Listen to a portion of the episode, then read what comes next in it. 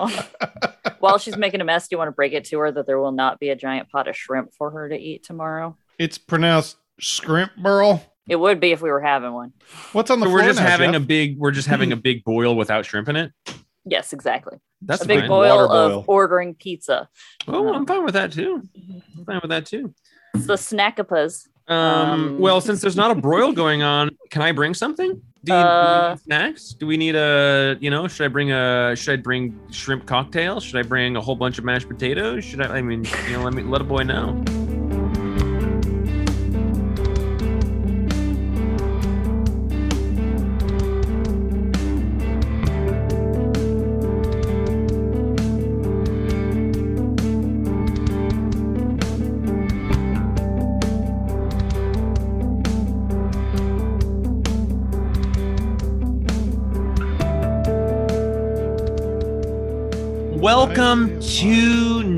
Directions Volume 6. Volume 6, Episode 6. We don't know. We're tired of New Directions. We're going to finally sheathe these directions. We're finally going to put this sword back into its place. Your Comics Place podcast, New Directions, a comics podcast about all of the great books that came out that week. It's a comic podcast and a pop culture podcast coming out of the Pacific Northwest your favorite town, Bellingham, Washington, about an hour and a half north of Seattle, run by the Comics Place, Jeff Django. And this week we got a wonderful guest. All, the store is also run by this person, but I want to give the guest is, and I'm going to give them the opportunity to say their voice. Oh, hello. I'm Colette. Colette. No, long But- time no hear you all. Sorry about that. Yeah, well, if you listened, um, Part-time but listener, listen, no time caller. Well, well, Colette. So then it won't make sense to you. But at 250, we stopped being the perfectly acceptable podcast. We spent a while on the land of Romans ruminators, and then we started a new podcast called New Directions, where we find a new direction every week. And I hate it because while I love comic books, I will admit that I have used this podcast as a platform to make Django feel small in the past because he he is so tall and he casts a long shadow. And I am a small man, and I try to use this to tear him down since I edit it, so I can take out all the good things he says and I can delete them, and then I can just put in the dumb things he says before the podcast, edit it into it like it sounds like the things that he's saying about comics. I admit I have been doing that for 200 and many episodes. Okay. And so, New Directions has been my chance to shine a light on the man that is Django Bourne and elevate him and make sure his voice. I hate fucking doing it. I hate fucking It's- doing it. It's been Jeff- pretty nice for me though. I I hate laughing at his jokes. I hate not saying mean things. I hate new directions. So today we're putting the direction back in its underpants and we're finding something else. Or Jeff, at do you least this is our- remember okay.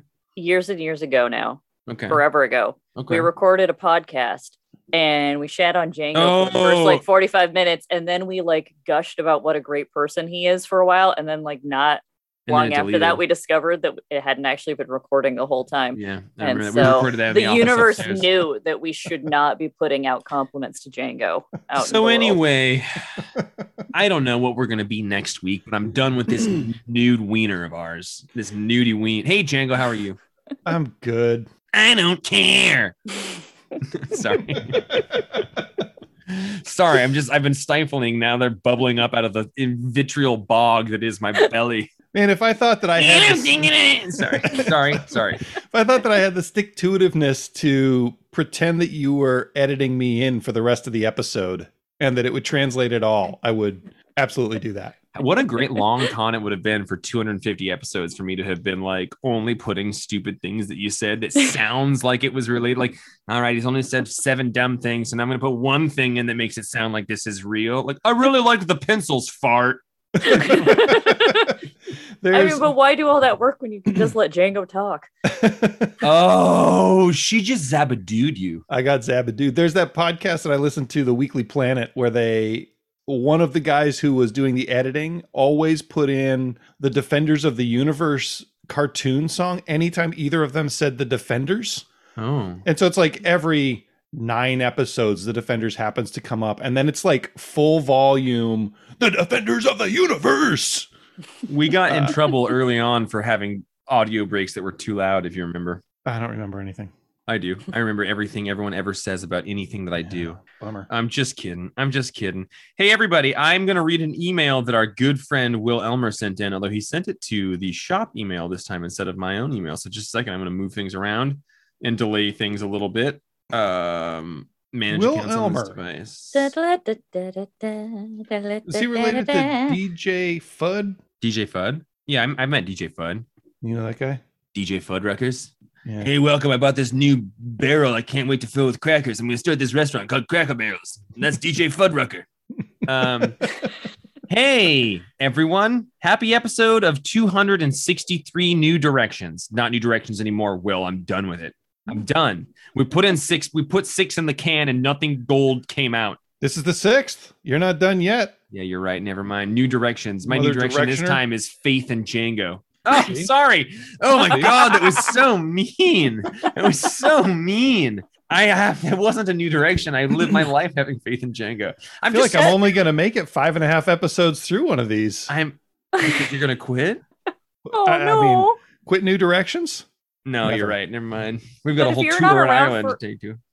Django, if you're not around for us to shit on, then we're gonna just turn that back on ourselves, Can like you we do whenever you're not here. And it's No, gonna Colette, I hate to say it, but I would experiment with turning it on you for a little while, and it would be really Oh. sad for all of us. Yeah, I would take it. yeah. yeah, she could take it. She'd pull up her leathers and her chains and her straps. Oh, no. Um, my All right, I'll friends, be your shit shields. as I write to you on this Thursday afternoon, because he didn't quite realize that we had to push our podcast back to Saturday this week, and I'll explain that in a moment. But I have found my brain is broken from a long week that somehow isn't even over yet. Well, he should have known that we were recording this on Saturday, but I didn't tell him. I was wondering if you guys could help pick my spirits back up by maybe talking about some comics. Oh, hmm. maybe some comics that came out this week or maybe last week. Heck, you could talk about comics that came out 10 years ago. If you wanted to, you could also talk about things related to or unrelated to the comings and goings of your lives. Maybe even throw in some inside baseball shop talk. That would make my week. What a love that will echo through my, the ages.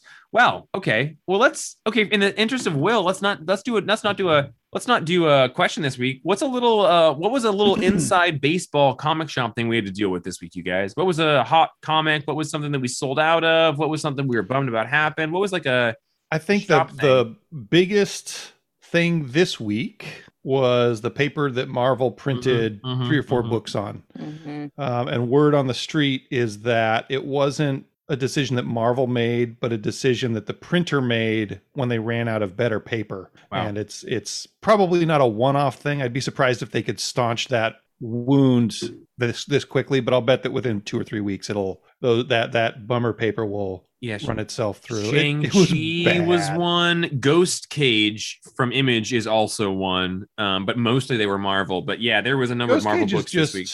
Ghost Cage is the same paper stock on the inside as it is on the outside, which Image does quite a bit. But Well, the we could pa- paper is okay. We could split hairs, but pulling this book this week, I had to worry about how wet my hand was because I felt it wrinkling pages, and that does not usually happen. We're Mhm. yeah, buckle up. We're we're headed for weird paper times with comics. So that was a weird that was a weird thing uh that happened. A little a more couple behind the scenes thing. Uh there was a foil cover to We Have Demons number 1 that was like advertised as cover price, but has gone up in price since then. So in the first like half hour of the day we sold all of those. That was kind And of a it's still available from week. Diamond, I think. Yeah, it doesn't make sense. Doesn't make Yeah. sense, but it's selling for higher than that.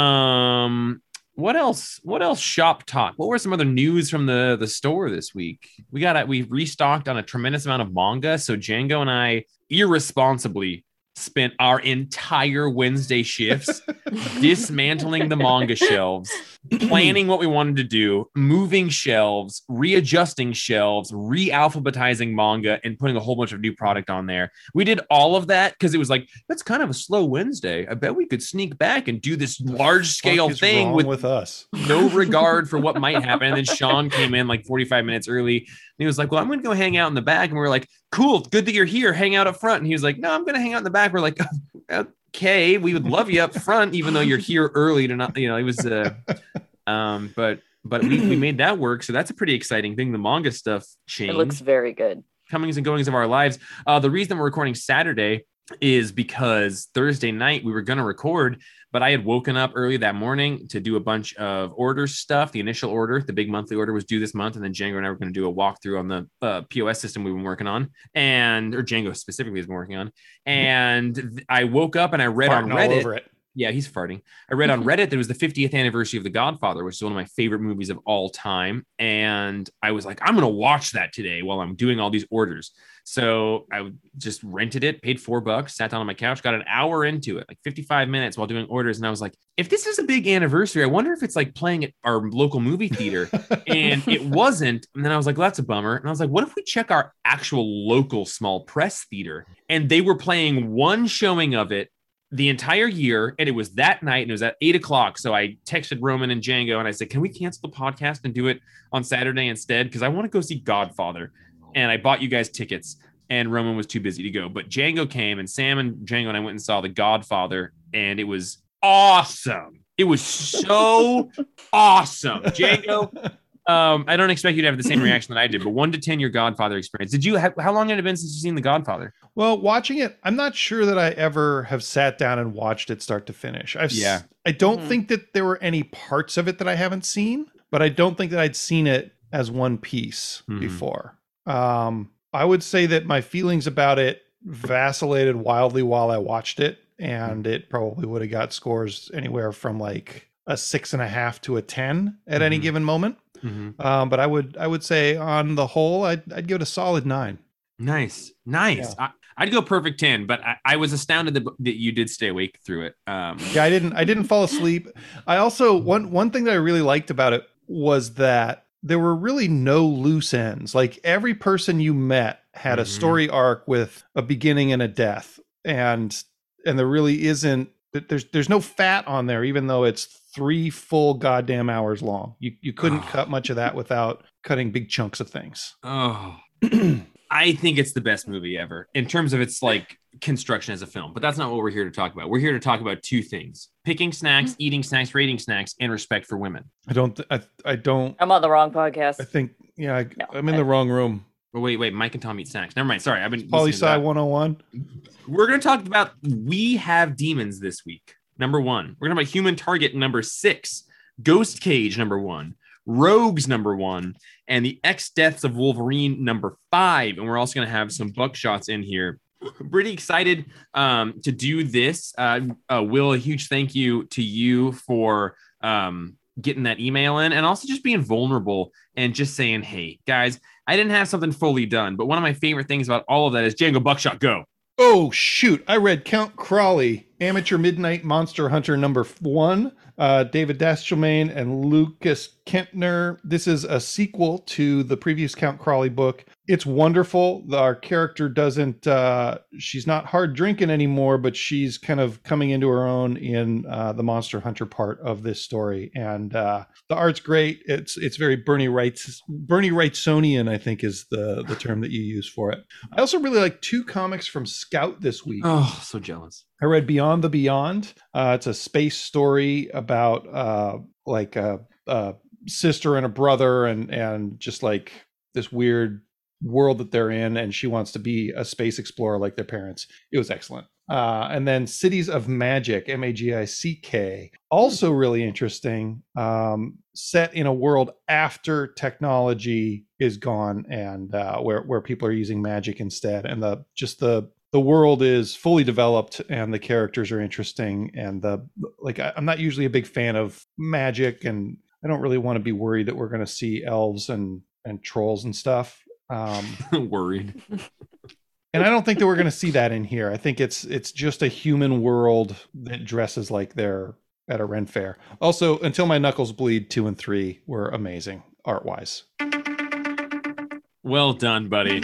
So, Colette, if you hadn't noticed, my favorite thing, my favorite thing that's happened in several episodes is that last week Django introduced the idea of the saboteur buckshot, which is love out it. of nowhere. You have to give your buckshot. it's called the oh fuck shot It's the oh fuck shot. And if New Directions brought us anything, it was naked boners and an oh fuck shot. Uh, so, Django, I think both of those are on you. So, well done. I'm going Um, to give Count Crowley uh, seven and a half. I'm going to give Cities of Magick and Beyond the Beyond eight each. And until my knuckles bleed, I'm going to give them eight. Also, uh, I wish somebody else had scripted it, but the art is spectacular. Both the scout books that Django talked about looked awesome. I brought them home to read. Didn't have a chance to yet, but the art is surprisingly good in them, and I just want to echo that uh, they're doing really, really awesome stuff. Yeah. Mhm. So, do you guys want to get into We Have Demons number one from Dark Horse Comics? Sure do. Let's do, do this it. thing. This was written by Scott Snyder, art by Greg Capullo, colors by Jonathan. No, I think ink by John. Eh, I can't remember if Glapion does the ink or the colors. He does inks, and Dave McCaig does colors. Um, this is the first issue of a comic coming out from Scott Snyder's digital physical imprint that he's been doing, Mhm. and it's not Substack, but it's this other thing that he's doing Comixology, right? it's Comixology, yeah, and he's working on it to.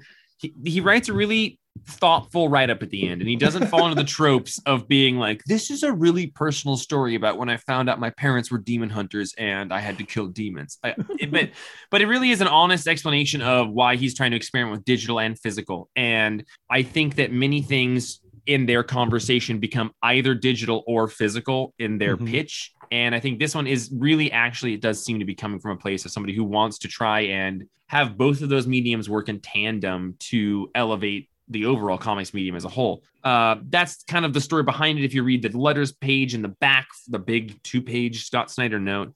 Um, but if you remove all of the context of it, this is just a kind of very dirty Scott Snyder horror book Yeah. and I gave one away today. Actually, I gave, well, frankly, we can say it out loud because it's to the editor of this podcast. Al, A- Andrew, friend of the show, was like, "Jeff, this is your pick of the week. I've never liked a Scott Snyder book. Like, I've just, I've never liked them. I haven't read everything, but like, am I gonna like this?" And I was like, "You know what? I feel like if you've never liked a Scott Snyder book, I think that this one is worth trying out."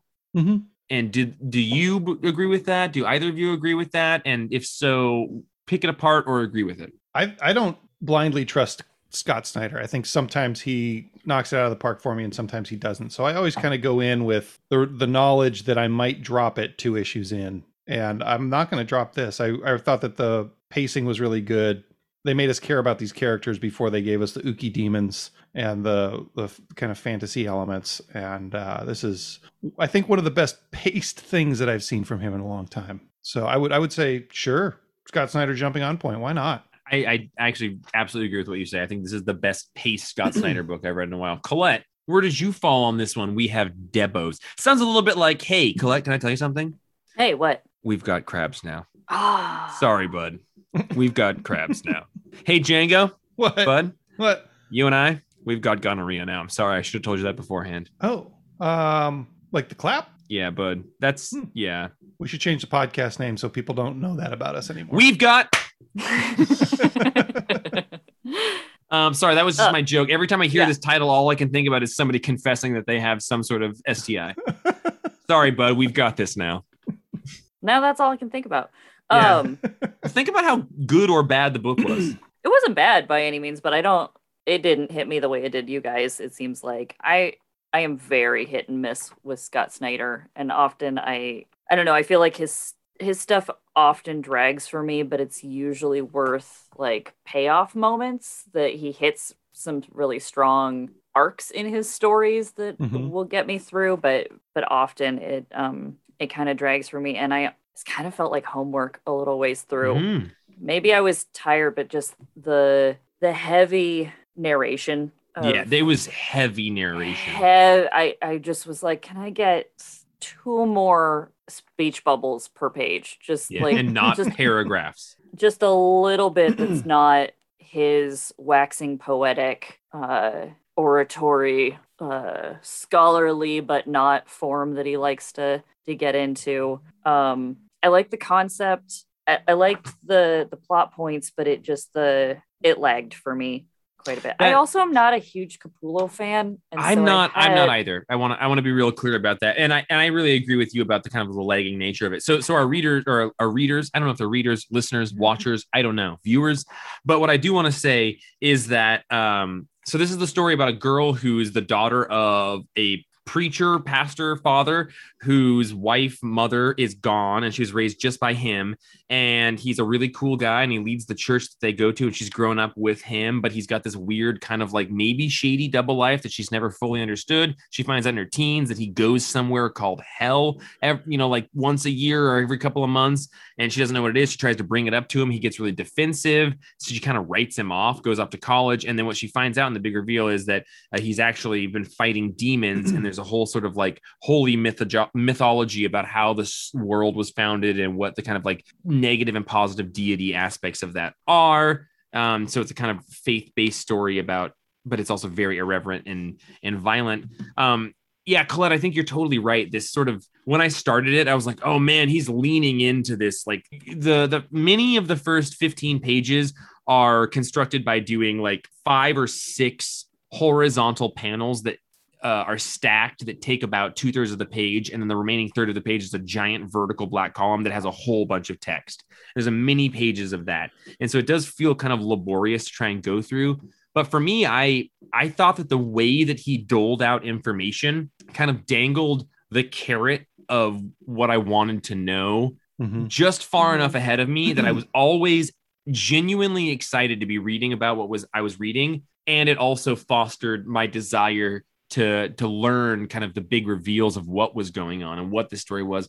I do think that it was for me kind of a turning point on his pacing because I do agree that his pacing is like something that can either be very laborious or a little bit handed like two handed to me. Well- um but the, the Capullo thing, I, I really agree with. I think that there's going to be a big mark in Scott Snyder's career of when he got on board with Capullo and the direction of his writing really changed. And the Mhm. art itself is also, I don't love.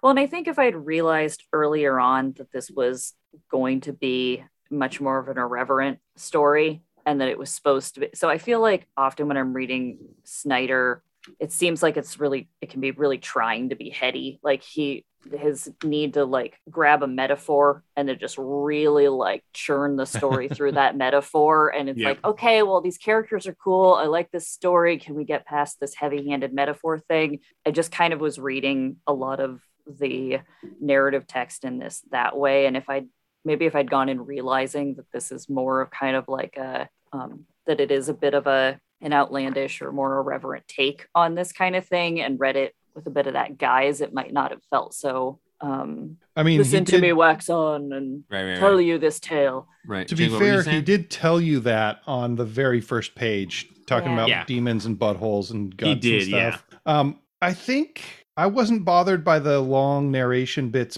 partly because this book is a third script in the Mhm. back. So I went in expecting a pretty big time investment, and I got that time investment just over fewer comic book pages Yeah. than I thought I would have. Mhm. But also, one of my very favorite books that he's ever done was After Death with Jeff Lemire.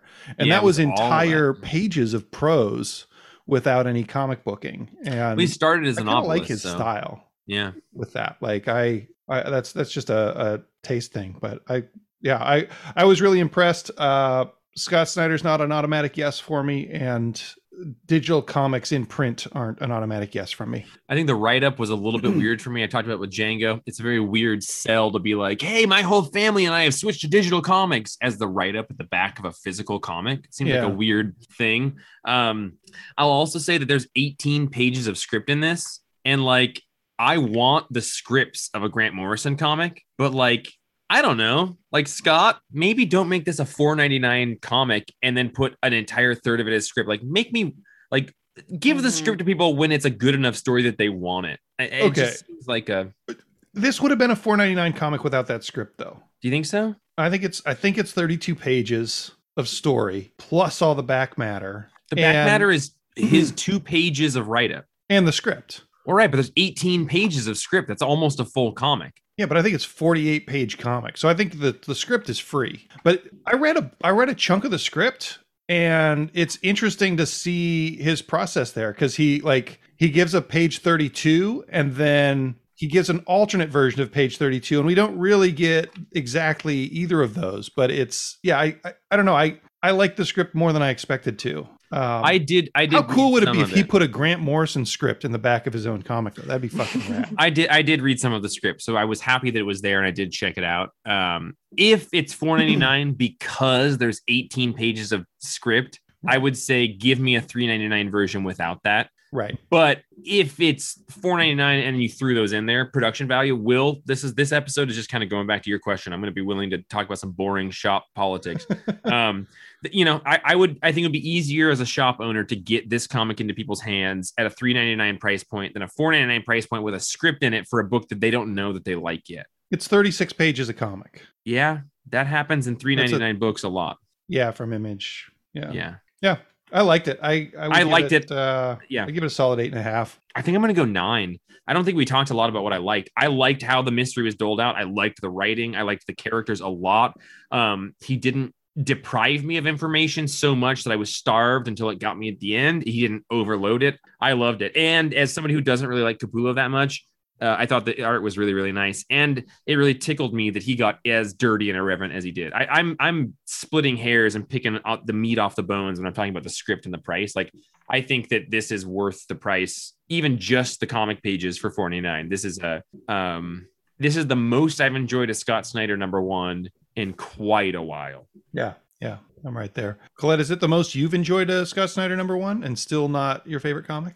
No, But, I like but you Nocterra mentioned- a lot better. I was just gonna say, yeah, you well, mentioned I liked the you- first arc of Nocterra. The second arc has not been doing it for me. Hmm. Um, but uh, I'll give it a seven and a half. Like it, it was, it just didn't do it for me the way that you Yeah. guys did. It. But it's quality. Maybe it's just not for me. It has all come out as far as I know. Uh, my our our friend and listener Justin Prouse mentioned to me that he has bought it all digitally because it came out the comic jolly and read it all and really liked it. So um, that's interesting to know. And Justin was totally on board to buy it in the physical version as well. So Yeah. if you are like Justin and you um, are down to check out things digitally and then also support a store by getting it physically, that's really really cool as well. So we really appreciate that, especially when you're supporting creators that you really like who are experimenting with trying to move the medium up. Um, Django, Spoiler alert. spoiler alert. What do we you need got? to talk, we need to talk about spoiler alert because I want to talk about human target number six, but I think there's a big spoiler in this. Mm-hmm. Oh, I think there is. So we might spoil this comic. If you haven't read it yet, you're, I don't want to say you're fucking up, but you're fucking up. hmm Garside. He's not reading it? He- We did a whole Shout out. podcast about it. We did a whole podcast about it. He gets his pod, his gets his comics from a shop in bulk. Oh, that's right. So it's not that he's Right. reading things weekly. So he's probably going to read a whole bunch. He's going to read this, but we don't know if we're getting this at a time. So Garside, uh, our good friend, if we are messing this up for you, oh, that's a great segue. Hey, Brian, we got an email from Brian Garside. Before we get into human target, let's do this. My friends, dear listeners, sometimes we mess up. We had a good email from uh, Andrew last week that we didn't get on the podcast. We're going to get it on today. But this week, unrelated, Brian Garside. Uh, some of his emails got came to me, and I thought they were just him talking to me as a friend, but sometimes they're also uh, podcast emails. So everyone, maybe throw in your subject line if it's for me or the podcast. Right? Okay to print. Okay to print. I like that. Mhm. Friends, longtime listener, multi-time emailer, and I have a question for you. With the impending release of Marvel's Moon Knight on Disney Plus, what would you consider essential reading in order to prepare for the show? In my many, many years of comic collecting, I have vague recollections of, of a Stephen Pratt, a Stephen Platt. Where the heck did that Simon, guy go? Simon Platt. Ser- he said Stephen- Stephen Platt Platt? series that's really that's really my entire Moon Knight exposure. What say you, Hmm. good fellows? Forever your frigid knucklehead. God, I love Brian Garside. And Brian, if we didn't read anything, it's just that I kind of I read it as a me- message just to me. Um, so I'm sorry. Um, I have an answer for that, but I'm curious what the two of yours answer for the Moon Knight question is. I mean, the one I would like to put in every single person's hands is that Jeff Lemire run. Mhm. That's what I would I would I Yep. want everyone to read that one. And I suspect good. that that's going to be pretty close. I, I, I'd be surprised if that didn't give you enough setup to to watch the show. I think also like the Mister Knight part of his persona. It didn't first appear in Warren Ellis's run, but it I think that was a, a big part of it. Like that was only he, kind of brought it to the front. issues. So if you can that was short that and it was down. super experimental like I, I don't think it was great but it was it was that and i did like those plat cover issues that were written by like mark guggenheim or somebody like that i think Hmm. um david finch covers and they were like super gory marvel max just Mhm. like balls to the wall adult comics with Moon Knight. I thought those were really cool. And one of my one of the earlier comics that I remember reading, like before I think I'd even ever bought a comic for myself that wasn't Indiana Jones, was a Moon Knight comic by uh, Sienkiewicz. Ugh. Colette, what do you think? Yeah, I love that Lemire run. I deeply love that one. And and I actually really liked the Bemis stuff that came after it too. I that know was good too. a fair amount of people dropped off during that, but I thought that was solid. Um and yeah, I the that Warren Ellis run is great. Um yeah, I haven't I don't think I've actually read that much of the other stuff. I've been itching to read that Bendis run of it, but I haven't gotten to it yet. But yeah, that Lemire and Smallwood run is just fantastic all around, even if you're not specifically searching out reading about Moon Knight. Yeah, I totally agree with Colette. I think that the Lemire run is the top of my list. I would say below that is the uh the Sienkiewicz art run, and I Mhm. forget the dude that wrote it. Who was it? It's like not Is it Michelinie, but yeah, it's Doug Moench wrote it. And I think that that's great to give you the ho- historical con- context of Moon Mhm. Knight.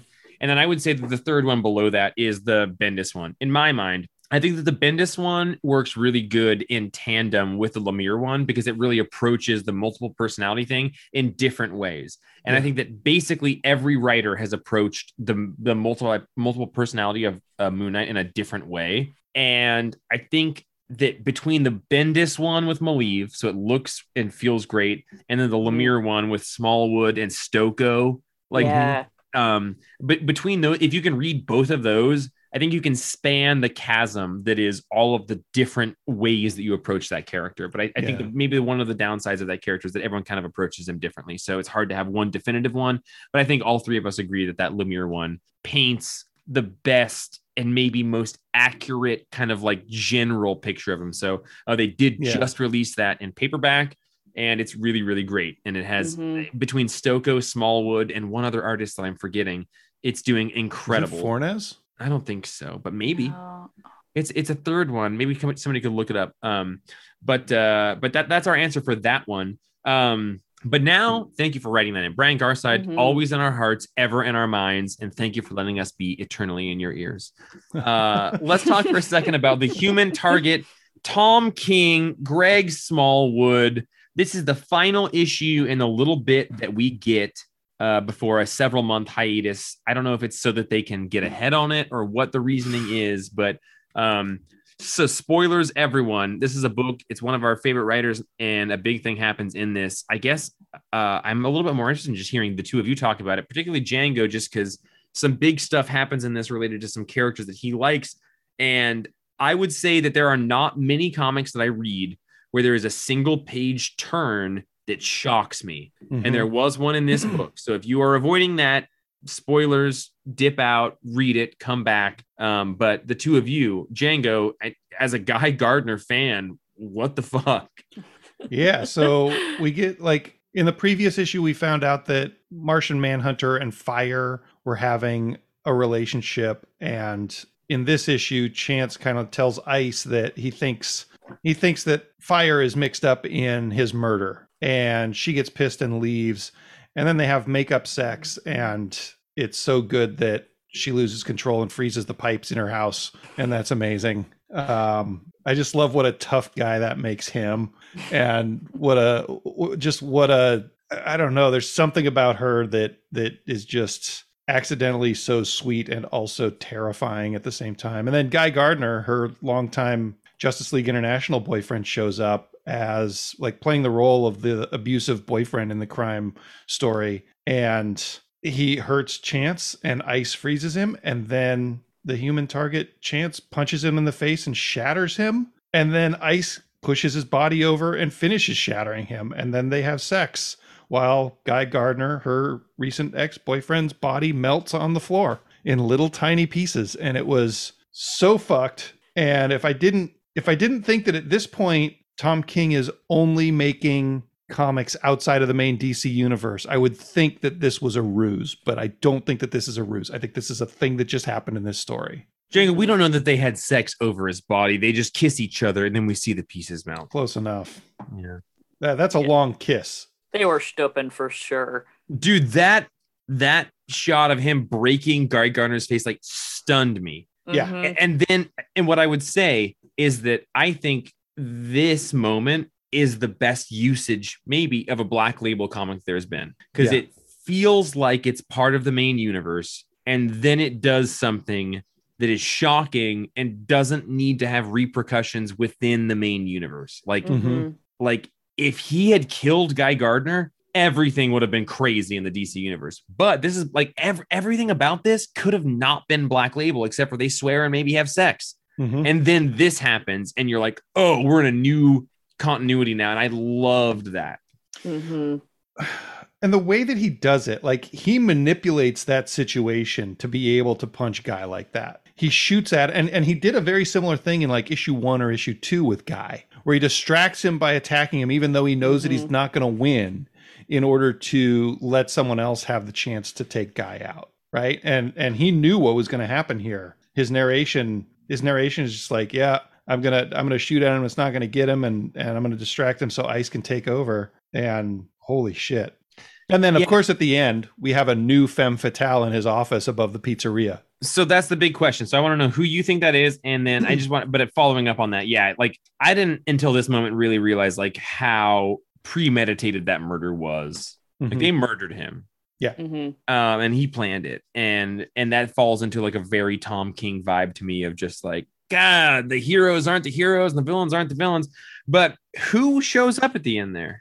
Fire. 100% Okay, well, fire. Yeah. Cool. The Oh, yeah, only yeah. time I have ever ever even heard of fire was the issue before this. Issue oh. before Oh. this. I've, I've never even heard of these characters. Fire's Oh, got I just- green hair. Green hair. Yeah, that was Yeah, my okay. whole thing. Is it's. I, I assumed it was about fire. I and then- assumed it was yeah. fire because the previous issue, but I was just like, I, I, at if I'm going to be the voice of the people who don't have history, you're not telling me who this is. So this is green- created created clumsily enough to be a, a fiery Latina. Like she's fiery in personality and in her powers and you know like like pretty on the nose character power and and personality wise from I do- the 80s. I do think that her line, "Hello, Christopher. It's nice to see you. It's been a long time," and he says, "I'm a fucking idiot." Like, I do think that like it was her all along. Which have been Colette. I know you've been listening. So our last couple, when we've been talking about Human Target, it's been this idea of like, is you know Ice to blame? Is she the default femme fatale or whatever? But I think that the, twist is that like she is. But she's not because it's actually fire because they share a consciousness, so they know a thing. So it's her, but not her Mm, is Okay. My guess. Because like everyone Mm. says in noir, it's always the girl that walks in, the dame walks in. But this way, he could have it be the gate dame that knocks in, walks in, and also not be the dame that walks in. They're they're they're best buddies. Fire and ice, or fire, and chance. Well, yeah, and but they're ice. not in this book. They're yeah, but I boning they had people's. out, right? I know exactly. yeah, but you could be best friends and still be manipulating situations and not telling each other all the truths and. there's Oh, some- don't. Hey, Colette, don't tell Django that. Don't Oh, tell him okay. that. I don't. I I don't want him to know that stuff. I don't want to know that won't. I won't. I won't. What are you guys talking about? Huh? Talking about I Sorry, I don't- tens, spaced out bud. for a second. I'm Hey, talking Django, about look how hot they are. perfect Look how fucking hot Oh, they are. God. Even Guy Gardner's sexy in this, and he looks like Opie. He looks like uh, Lex Luthor. I would give this I- one a 10. I don't think I could give it anything but a 10. I think this is a, a shocking, incredibly drawn, incredibly written issue. The you know, the Midnight Man, Dr. Midnight is amazing. Like this, yeah, I don't know. What what sorry, what other thoughts? Oh, I, it's fine. I just I love this series so much, and this issue just every single one just knocks me on the on my ass, and each one after that does even more. Um, they're so they are so fucking hot. Chance and Ice are just like oh, it's it's just stupid how perfect and alluring and everything they are, and I, I love this so much. I think it's Tom King's by far his most entertaining work. I don't know that it's Yeah. his, my favorite of his, I was it's the most entertaining for me. I was just leaning well back in my- so chair trying to compare it to those. Like I like and I think of Rorschach and Strange Adventures in this one, which all feel of a similar time to me.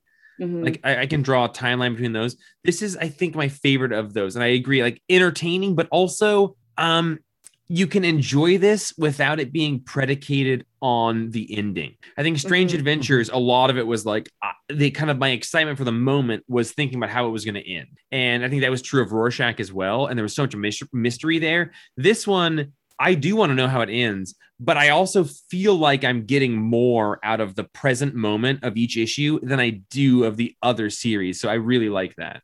I, I find myself just wanting to sit in each panel much Mhm. more and in the simplicity and and so much of that is Smallwood too. Just Yeah. impeccable work. I loved studying the shadows Django across brought that up. faces I. I didn't yeah. notice it until Django brought it up, but th- like it's not even just shadows. It's like it's experimental shadow work in, in, in the mm-hmm. way that like like I haven't seen a lot of noir films that like Django and Roman talk about, but when I think about them, I think about shadows. Oh yeah, and- definitely. And this is experimenting with shadows in a in a comic book version of that, but it doesn't feel like it's just aping noir. It's just actually experimentally doing things with shadows that I've never really seen before. I love just really studying any panel where someone, the few ones where anyone's face is fully lit, because it's so rare that anyone's face is fully lit in this mm-hmm. Yeah. comic. And oh, it's just beautiful. And I mean, I think, I think as far as best Tom King work, like Mr. Miracle and probably Supergirl still are on a separate tier for me in, in the like, I don't know, but this is, this has been the most compelling and fun for me to read. And I just itch for each new issue. I want I want it to never end. And as much as I hate that there's going to be uh, a break, I'm kind of glad it's not going to be over six months from now. Um, I just want to say uh, one thing. So, Colette, I am Mhm. stunned. There is not one face in this entire issue that is fully lit. And Yeah. I did not realize that. Yeah, and, issue three, I started picking up on that, and, and it, that that is a great take. So anyone listening to this as you're reading through the rest of the series, keep an eye on that. That that I do think is is significant. I just want to say that um a couple pages, one, two, you know, like page five or six of this issue is the credits. The credits, Mhm. like in every issue of this, have been incredible. mhm. Um, the way they're incorporating that is so so cool. So, Claude, I have one question for you. Yes, please. 90 seconds, Isis- go. Buckshot. Oh God, um, I read. Uh, I'm an assassin. Until My Knuckles Bleed 2 and 3. This is a really cool series to look at the art in, um, but I don't really care about the story. Kind of cool concept, but the actual stories. Anyway, uh, and then I also read uh, Trial of the Amazons Wonder Girl number one of two by Joelle Jones, uh, car- colored by Jordie Bellaire. And this is one of those. I mean, it's fucking Joelle Jones. I love her so much. I can't even ever judge her stuff. I do. I thought this was one of those comics that was a really great example of filling you in on a lot of stuff that has had to happen to get to this point, but that we don't get to read without it feeling too jumped around or whatnot. And we get through the story. But it was also one of those comics where I was like, well, fuck, I actually want to read the six issues that this is synopsising. Uh, Synopsisizing. synopsising. Um, uh, it seemed like it would have actually been more entertaining than some of the the way that the first arc of Wonder Girl went um, with the Olympus stuff. Uh, but it was fun and it's very, very pretty. And I actually enjoyed it, not actually having read any of the other Trial of the Amazon stuff yet. Um, so yeah, and that's the only stuff that I read that we're not talking about. So did on. Well done. Well timed. That's that thing about you is you've got that ability to tell the future and stuff. I love it. Love it. You're so damn good. Oh, Um, God. so uh, what were your scores for those? And then your score for human target number six. Um, until my knuckles bleed. I don't know. I'll give them both six and a half. Sure. I don't know. Whatever. I read You know 'em. what? What I thought was really interesting about Until My Knuckles Bleed, it's like the setup is it's an old Liefeld character as an old man bouncer at a strip club, Mhm. right? And so you get like the Darwyn Cooke thug in the strip club, and he's flashing back to his kind of Rob Liefeld early image days as a as a Youngblood team member, basically. I would have liked like and, and the story centers around that, and he's chasing down those guys from his old team in in bits of it. I would have really liked a little more of the flashbacky stuff and, and his liked- take on that. I would have liked a whole lot more of that world and him trying to deal with the being here now, having been that, and a lot less of the strip club hookers, Human being sh- trafficking. human trafficking, but done in a like a oh, but that's hey, guess what? That's what this story is about, and now we're gonna. I- It was They didn't. They didn't fridge the women. They just of- shipping containered the women. Yeah. Yeah. Like, I don't care about this. Just give me his weird, fucked up post hero soldier life. That's Yeah. Yeah. What's your score for uh, Wonder Woman, uh, Wonder Uh, Girl, Trial of the Amazons, part seven? I will give it. So that's I- some, well, like, pause inside baseball. Django and Jeff have been dealing with terrible DC series Oh. codes about how to relate Trial of the Amazon to anything. So um, that maybe doesn't make sense verbally, but people assign series codes. They're based on things like series and things. And they gave us the series codes for Trial of the Amazons, but it was the series code for Wonder Girl and, and uh, it was- Nubia and and no, sorry, not Wonder two Girls, Nubia. match. Yeah, it was new. God. Anyway, so It was a if you show. didn't get it, if you want to get it, I think that we have enough of all of them. But man, If not, I'll give you the baseball. I'll give you the uh, phone number for your DC senator. if you're Mhm. curious about how the comics that you subscribe to get into your file, the word is a hyphenate word and it's series code or maybe two words. And if you ever want to know about those things, talk to Django and not Jeff. yeah. I'll corner you If you for an ever hour. want your brain to bleed about Talk to something that Django you about thought anything. you loved, uh, talk series goes. Um, I'll give uh, Wonder Girl an eight and a half because it's fucking gorgeous and it was Mm. actually a really well constructed comic. Um, And how many- stuff is can be up and down in the actual storytelling, but this was a really Yeah. solid example of it. How many tens do you give the Human Target number six? I give it 554 tens plus 85 elevens. Yeah. I will Me give too. it as many as that plus four. So 10 plus four. Anyway, it's got to be the best book that we read this week. It's so good. Yeah. Oh, her face is lit in one panel when he says, I think I'm falling in love with you. I couldn't. But it's find- only it's only you only see half of her face. Yes, good so we don't know what's going on with the other half. again. That's the Yeah. brilliance. Like Ugh. that mystery alone is more of a mystery than any other book fucking puts out there, and they're not. At, anyway, Yeah. fuck, fuck you, fuck you. It's it's too good, too good, too good. Uh, Django, I was gonna transition us to Ghost Cage. You cool with that? I, I am, but can I say that Yeah. just on the Tom King subject, Yeah. today we had a listener of the podcast, Tony, come in and I he I rang him up for his um human target and he's kind of newer to comics. And I was like, Have you read Tony. like I don't want to I don't want to try to upsell you or anything, but have you Yeah. read Supergirl? And he picked up everything we had for that. And um I just I, I love that in our store anyway, Tom King has this gravity to him. And we're able to really make sure that people find those those amazing stories that he's doing. Mhm. And so, Will, harkening back to your question, which is so good this week, let's just do inside baseball. Man, it's great to work in a store where you literally morally feel weird about the distinction between trying to share a thing that you like and upselling people. Mhm. Um, because, like, man, if someone starts talking about a Jonathan Hickman thing, I'm gonna be like, cool. Have you seen his Fantastic Four? But I'm literally not trying to get you to give me money. I just want to talk about, like, if you like this, you probably would also like this thing. And I just Yeah. want us to be able to talk about Fantastic Four. together. Like, it's I that's had- such a crazy fucking thing, man. That I we're a- not upselling you, but Yep. I had a couple of the other guys that we work with the other day, like making a comment to me about how how much more comfortable or better at upselling I am than they feel like they are. And I was like, because it's not because you got to not think about it as upselling because that's not what we're doing. It's you like this thing. I want to make sure you know about some other stuff we have that you will also like, so you can no one talks to me about this point. either. And I'm desperate to talk to someone about it. Yeah. yeah. I also like that, and no one will fucking talk to me about it. And speaking of that, and Uh, and yes. Will saying something about things that we've read in the past. I just finally read the uh, Mariko Tamaki and Joelle Jones uh, Supergirl being super the other day. Finally, to and 10. that is excellent. One to ten. solid, very very good. Good. Um, yeah, I'd give it a nine. So uh, you Nine? should That's- pick that up. fucking high. On the topic of fucking high, let's talk about Ghost Cage. Yeah. Number one by Nicholas Dragotta and Caleb Goellner.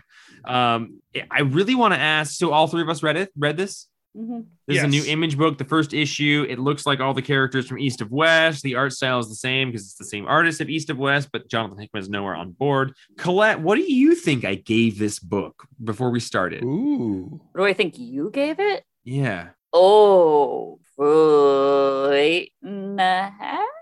You think I gave it an eight and a half? I don't. I oh I, I don't want to have to. I'm I'm far too concerned about what you think that I think of you to No. try and Yes. Well, obviously we're not good enough friends yet. So, uh, what do you think I gave it? no, I know you enough that I worry about. Uh, um, I think you, I, I think you gave it an eight and a half or a ten. I'm really scared to answer. I know, right? If we were, hey, listen, Colette, if we were Hey, Jacob, really what do you think? I think that I. I Jeff think you think that it. Jeff gave it an eight and a half, but you're worried that it wasn't good enough to actually merit an eight and a half, and he's been polluted by his love for Jonathan Hickman, and it's bled over into Nick Dragotta. And uh, actually, when he stood there and thought about it a little bit harder, he gave it a seven to a seven and a half. And Yeah, you I'm worried that I Jeff would give either it- gave it like would- a six and a half or a ten, and I'm going to Yeah. be nowhere near either Yeah. of those. Is what's going on. I, I would give it a seven and a half. Yeah. Um, but Django has heard some of my opinions about it. Um, yeah. Uh, I Okay. think it's a really interesting book. And I'm just curious what someone that maybe doesn't have the baggage of Nick Dragotta and stuff maybe thought of this book. That I, Well, that's- I have that baggage. What did you think of it, Colette? Like, what what did you a what did you think the story was, and b what did you think of what the story was? I thought it looked really cool. Good God, did it look good? man, oh man, did it look good. Oh, I, you know, I felt like I'd sat down 10 minutes into an anime that Jared was watching, and I watched a good portion of it while zoning out. hmm And that's what I felt like when I read this book. I, it, uh, it's some big corporation thing that controls the power.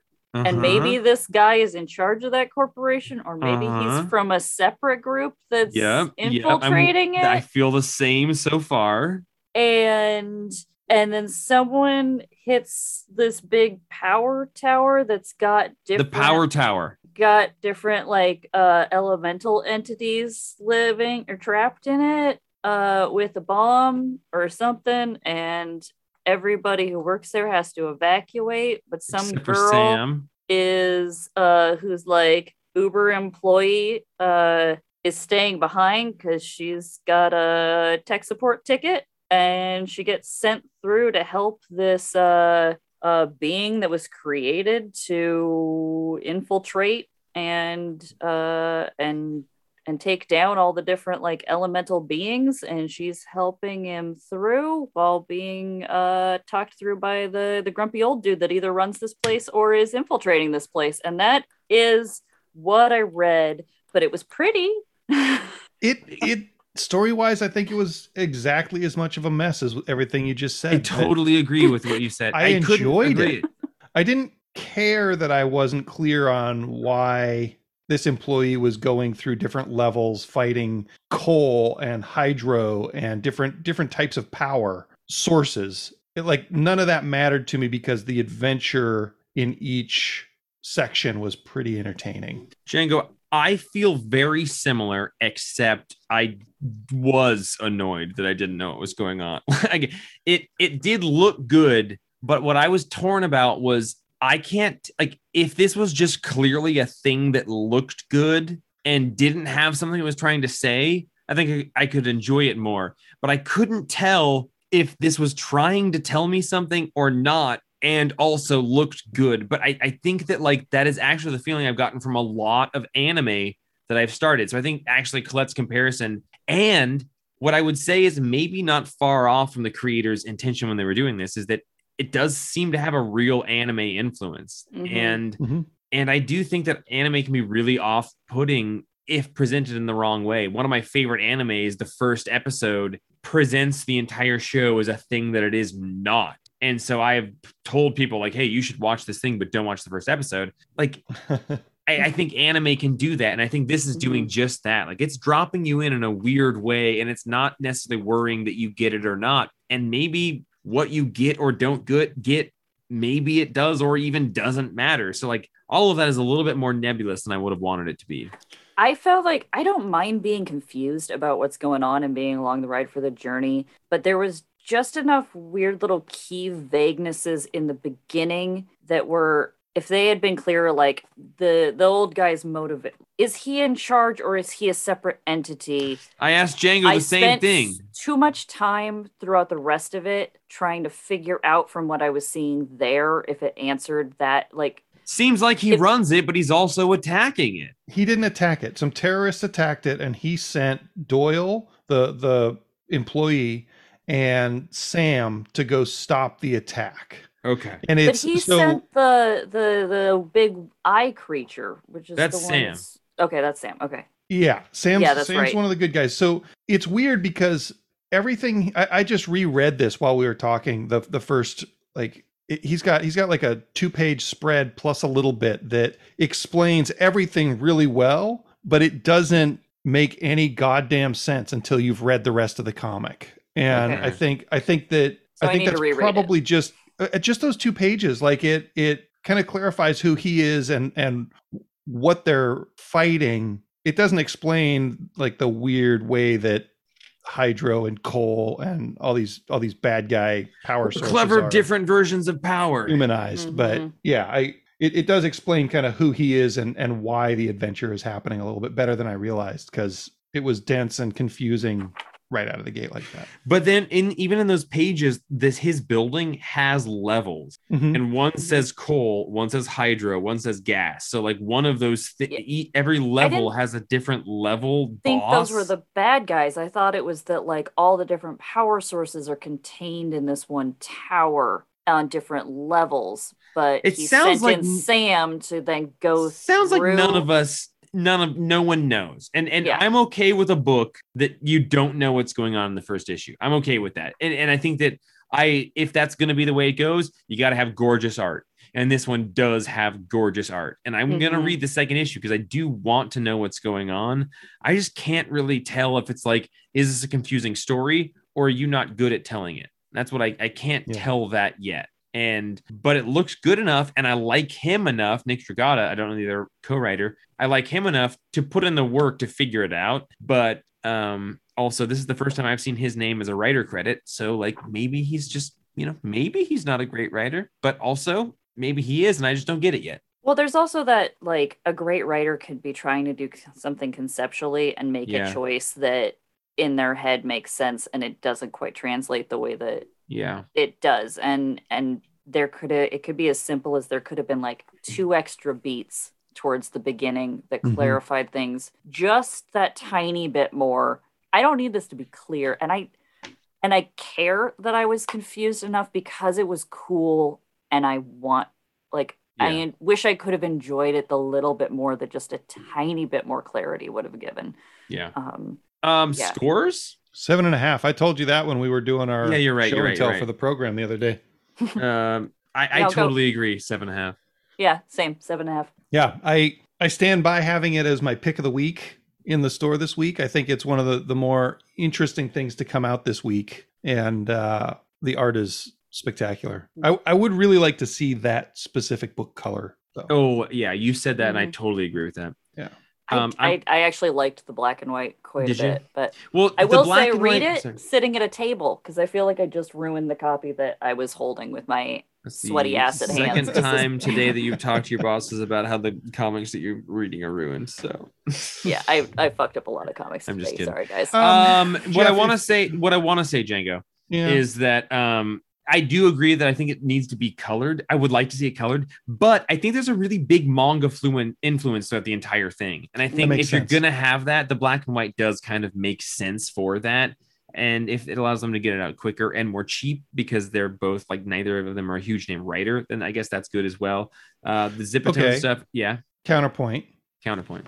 What the fuck? Shot a minute Yeah. thirty. Go. I'm gonna go with I knew it. Godzilla, Power Rangers number one, written by Cullen Bunn by Freddie Williams II. Cullen Bunn, you're writing Power Rangers Godzilla books at the same time as Cullen Bunn. Shame on you. Have some fucking dignity. What I'm actually here to talk about is Venom Lethal Protector number one, written by David Michelinie, the guy who wrote the Venom stuff. Yeah, from when you were a kid, when you remember Venom came out.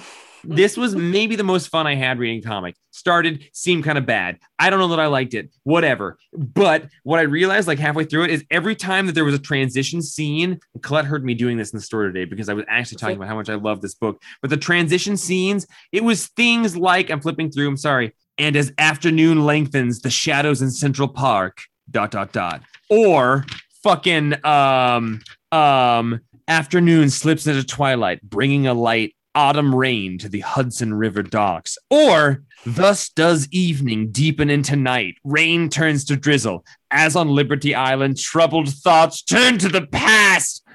And soon, at a well kept townhouse year, New York rain. Well, listen, morning returns, bringing with it a rain washed sparkle to the new Long Island complex. Listen to this. The, my favorite line. The entire thing was so overwrought, but the final thing symbiote, trembling, losing control. It's like trying to walk on ice after a pitcher of margaritas.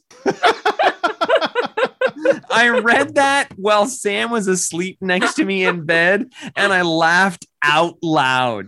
Django, I just want to give it to you one more time. It's Venom talking to himself because David Michelinie writes everything as an internal monologue, exteriorly as a bubble, and it says symbiote, dot, dot, dot, trembling, losing control, dot, dot, dot, like trying to walk on ice, after a pitcher of margaritas.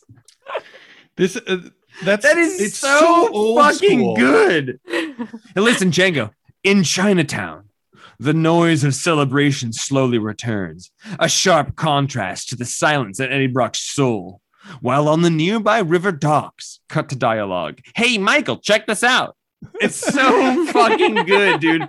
While on Long Island, at Klellner Scientific Invitations, others would be users conspire. It's so fucking it is really fun, man. If you grew up liking Venom like I did, and you didn't read it, you just thought Venom was cool. Um, Venom, the Lethal Protector, number one, written by David Michelinie, art by um, you know, this is a low, low quality book, so it's not a cool embedded art. It's art by Ivan Fiorelli. It is so much fun and it does feel like the early 90s put right now i i laughed out loud reading this book so if you are like i like the donny cates venom book but i also wish it was like bad bad venom with eddie brock which it is not anymore this is doing that and the title is venom lethal protector brains are back on the menu so that should be all you need and i gave i literally gave that one a 10 godzilla mighty morphin power rangers you get a 7 Cullen Bunn scraping those sevens. You get enough sevens, you got 14, Jeff. You get David enough sevens, Michelinie, you got you're doing just fine though. Um, I remember when I was a kid and my mom, we were we were driving in the car and my mom was we- reading an Indiana Jones comic out loud to me. I think it was like Indiana Jones number 14. Yeah, it was number 14. And at some point, Indy is talking about how like he confronted somebody about a crime that they'd committed and his face turned as white as spilt milk on a pillowcase. And it's that same kind of purple prose, just like this is ridiculous. Nobody talks like that, even in crime noir stories. Hey Django, I have to ask a question. What's that? Did you look up what Indiana Jones issue that was?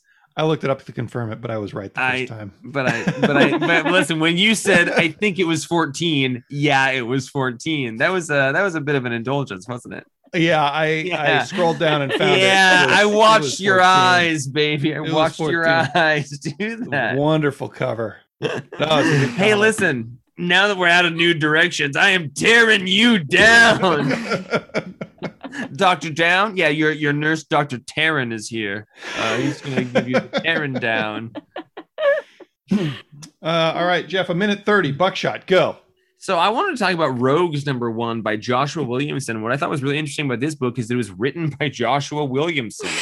Um, and then the other thing about it is that the art was drawn by Leomacs, who does the art in uh, The Nice House on the Lake. No, Yeah. I'm just kidding.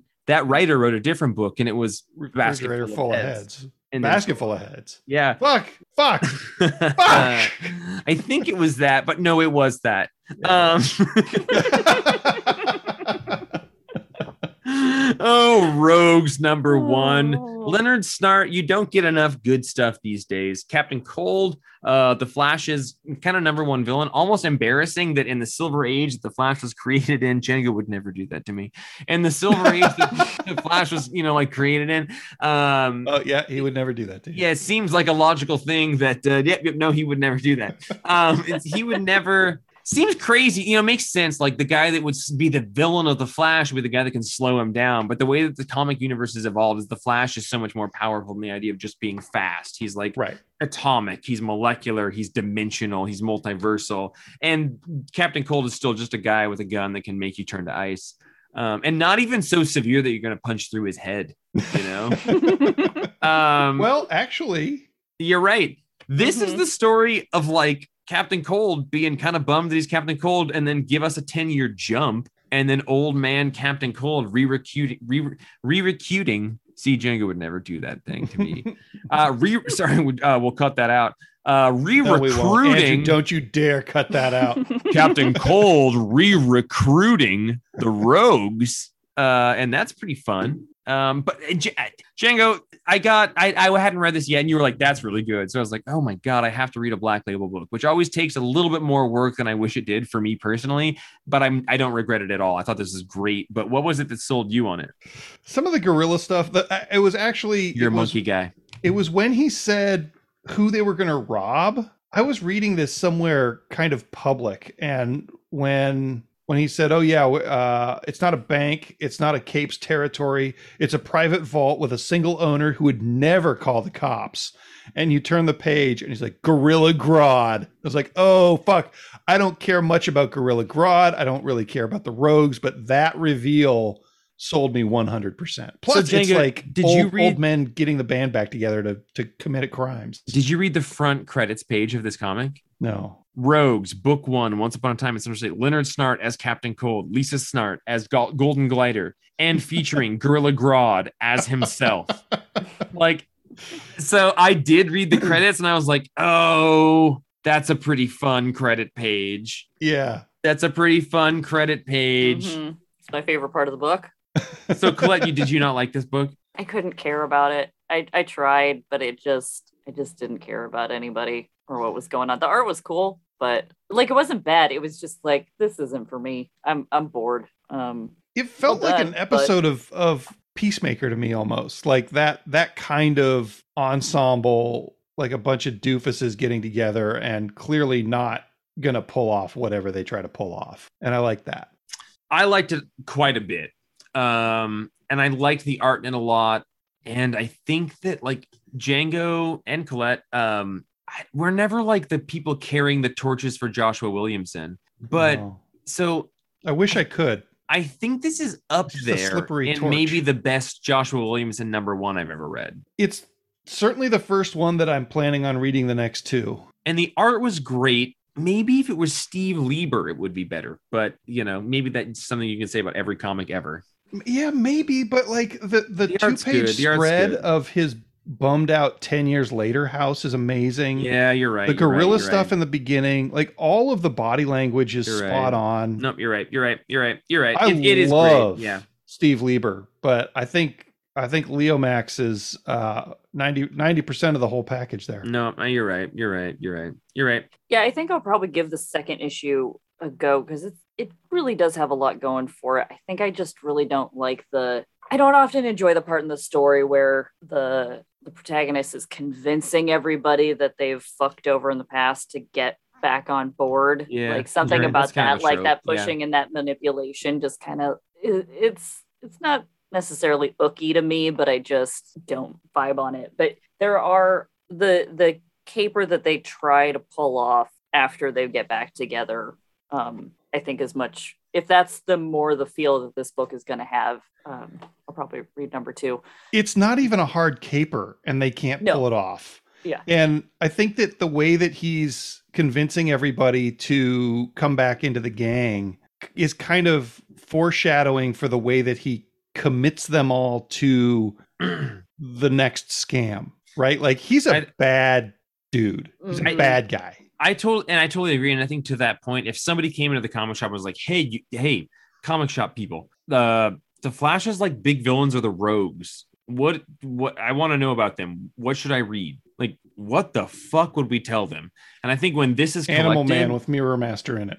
yeah, I think when this is collected, this is going to be a pretty good like, hey, this is a it's set up as a pretty good umbrella for a story that will examine the characters of five or six pretty important people to the mythos of a different character that is much more important, like the Flash. Like the Mhm. rogues, everyone knows the rogues, but you're like, okay, yeah, there's Mirror Master and Captain Cold and uh Uh, and- and- but they're really important. They're like the Flash's villains. Um, Mhm. so Yeah. so I think that if the three of us, people who don't talk about the Rogues Gallery much, can get through this and like it or like it a lot, you know that that's pretty impressive. I I think that at the very least, it's something that will be very good to have on the shelves of comic book shops uh, for people to be able to figure out the characters of a lot of people. Because, like you said, Django, like Captain Cold's a bad dude, but he's also sympathetic, and I think this explores that pretty well.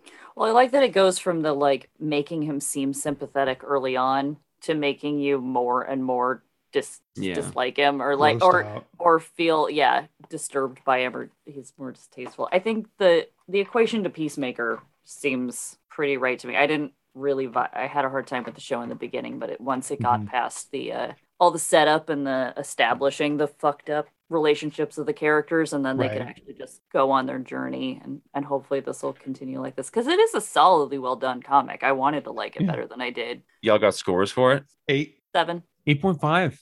Nice. I'm gonna go to the top one. I, I think it was yeah. I think it was. I think it was on the the cusp of very good to great. Django, it's can my we do something? sincere hope that this is Joshua Williamson's new direction. Three issue stories that I like Mhm. instead of six issue stories that I drop off to in. Hey Josh, you got 90 seconds. Go. Uh, I read Black Hammer Reborn. This is the fourth time that you've tried to cover for him, Django. I think we just ni- need to finally admit that maybe Josh Williams is not going to show up for our fucking podcast. yeah, he's probably not. He's probably busy with all of his fucking series at DC Multiversal Comics, M- yeah. multiversal Justice Infinity fucks. hey, did you? Speaking of multiversal justice, Yeah, did you read X Deaths of Wolverine number five? I did. Benjamin Percy, It's called Federico a segue, motherfucker. Vicentini. you should edit this. Um, this is the final issue of the X Lives, X Deaths of Wolverine saga that Benjamin Percy wrote that we've been gifted with for, wow, I guess probably two and a half months now. Yeah, give Um, take.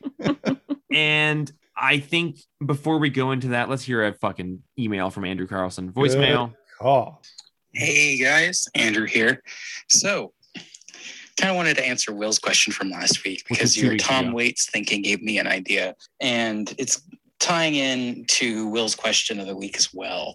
Um, I think it would be really fun to have a Metal Men slash Robot Man crossover. Mean, maybe it's happened before, um, but I. I just, I, it would be fun to have the Metal Men kind of teach Robot Man more about his own humanity, and in in return, have them learn more about humanity through Robot Man. To, and I don't know any Tom Waits albums by name, um, but my old roommate was a is a big fan, and I think it was his '90s stuff. It sounded very like industrial and like him banging on pots and pans and trash cans bone that's what I want as the soundtrack for the movie. So mixing two questions, but uh, I, I think that's what I would uh, want for mine. Now, I can't let you guys go without asking a question of my own, of course. So, uh, if you had to make a superhero into a chocolate truffle or a truffle of any kind, maybe a mushroom truffle, um, what who would you do? Why would you do it? What, what would it taste like? Construct something delicious, guys. I don't know. I'm just feeling a little hungry right now. So have fun with that one. If I, I'm, I'm gonna take it as if we had to make it ourselves, and I would make mine to look like the Blob because I think that's the the height of my skills in chocolatiering. Chocolatier. Chocolatiering, and it would taste like M and M's because I would just melt a bunch of fucking M and M's and put them in a ice cube tray. Um, Colette, what's what's yours? uh, Patisserie, comic book heroes. uh oh fuck I sent you a text. I know You you don't know distracted me, and I I kind of missed.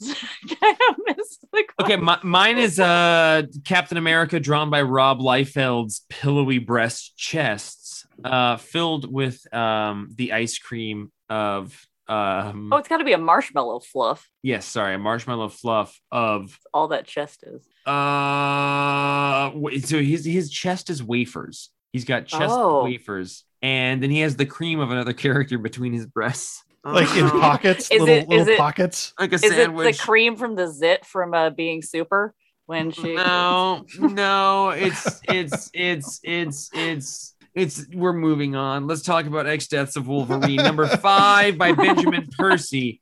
Um Django, this is the end of this miniseries, this this 10 issue story uh Benjamin Percy did. What did you think about it? I wanted it to be 11 issues. I think I wanted Maybe it to even be 12. 12. I think I wanted would've one more better. from each. Yeah. Yeah. Um, that said, I think I liked it pretty well. I think it kind of kind of opens us up for another life of Moira and also gives us a little more in, in my reading anyway, a little more of an evil Charles in here because I think that he traps her in Krakoa. Um and then we have like this weird scene at the very end of Wolverine and his family hanging out together and it just felt like Batman family to me, which doesn't fit with my favorite parts of Wolverine. But I, all in all, I think this the series was good. I really like the Wolverine phalanx stuff. I love like unstoppable Wolverine versus also unstoppable Wolverine, uh, and Krakoa just kind of swallowing up future Wolverine's bones was was pretty entertaining. I don't understand the last couple of pages, but I'm sure you do. Uh, I agree with everything Django said, like down to a T. I think that the whole journey was fantastic. I do not understand the last couple of pages. I expect you you.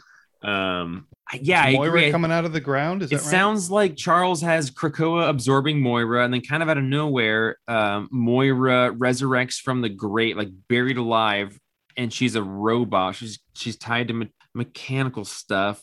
So I don't know if that's her consciousness put in a body. Um, I don't know if it like factors into the idea that machines are the things that always defeat the mutants, which is what the truth that Magneto and Charles knew when they founded Krakoa. Whereas in the other reality that we're just exploring, um, the mutants always won. Like that was I wonder that if was her truth from within this series. turns into the machines that defeat the mutants Yeah, like yeah, and, and because the think that mutants tried so hard to pre-defeat the machines. Exactly. So I wonder if this is that truth that, that makes that. So that I, I do think if that's what they're doing, I think that's a pretty cool way of tying everything together. Mhm. Um, but I do feel like I'm missing something. So I, I I think that the whole journey was really, really good. I think that the landing, I hoped it was a little bit more perfect, but that's kind of my stance on the whole Hickman era X-Men thing. And this really does feel like the end of that. Like this is exploring Moira.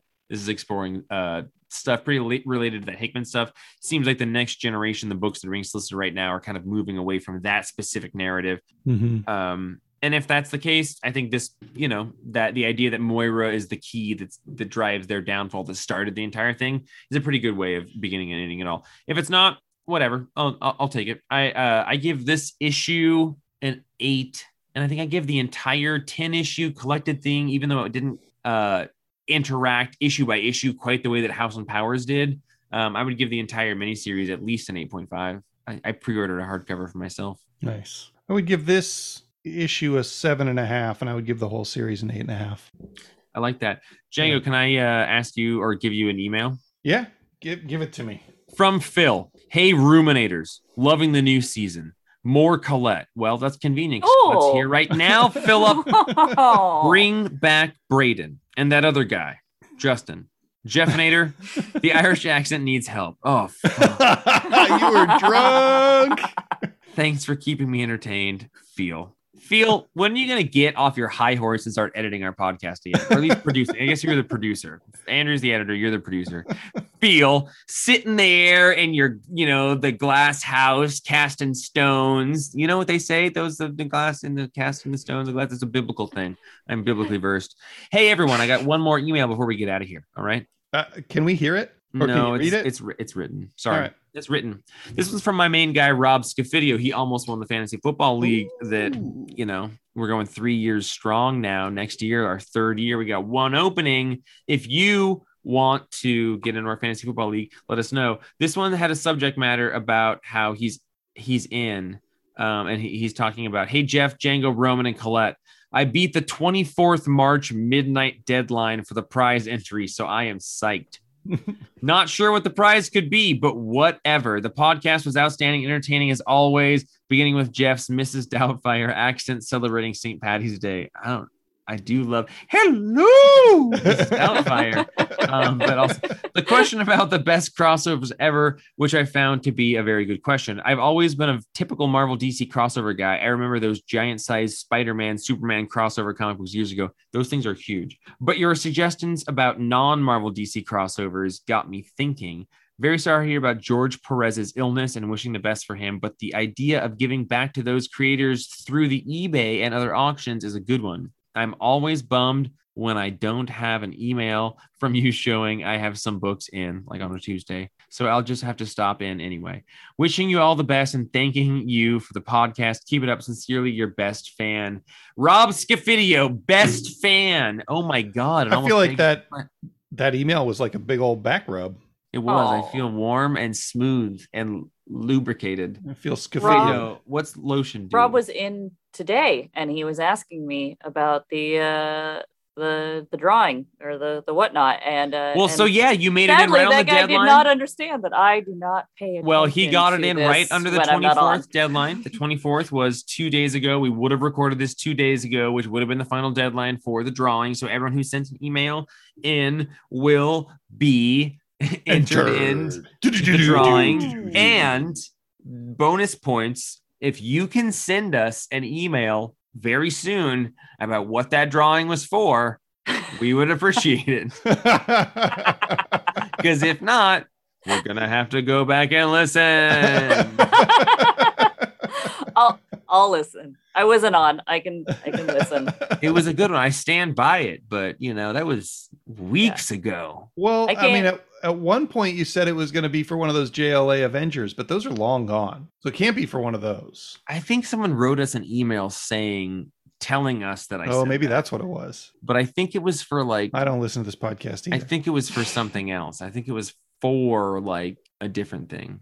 we'll find You out. tell me the episode, I'll listen. I will. That's Hilo part of and the I will hang problem, out. Colette. That's I part of the problem. I sure fucking hope I didn't offer up one of those paperbacks. I think. I think. We donated the. We sold those for like almost three hundred dollars each, and we donated that money to uh, a very good charity. So if you wanted it and I let you down, just know that you just made a personal donation of almost three hundred dollars to a very deserving charity.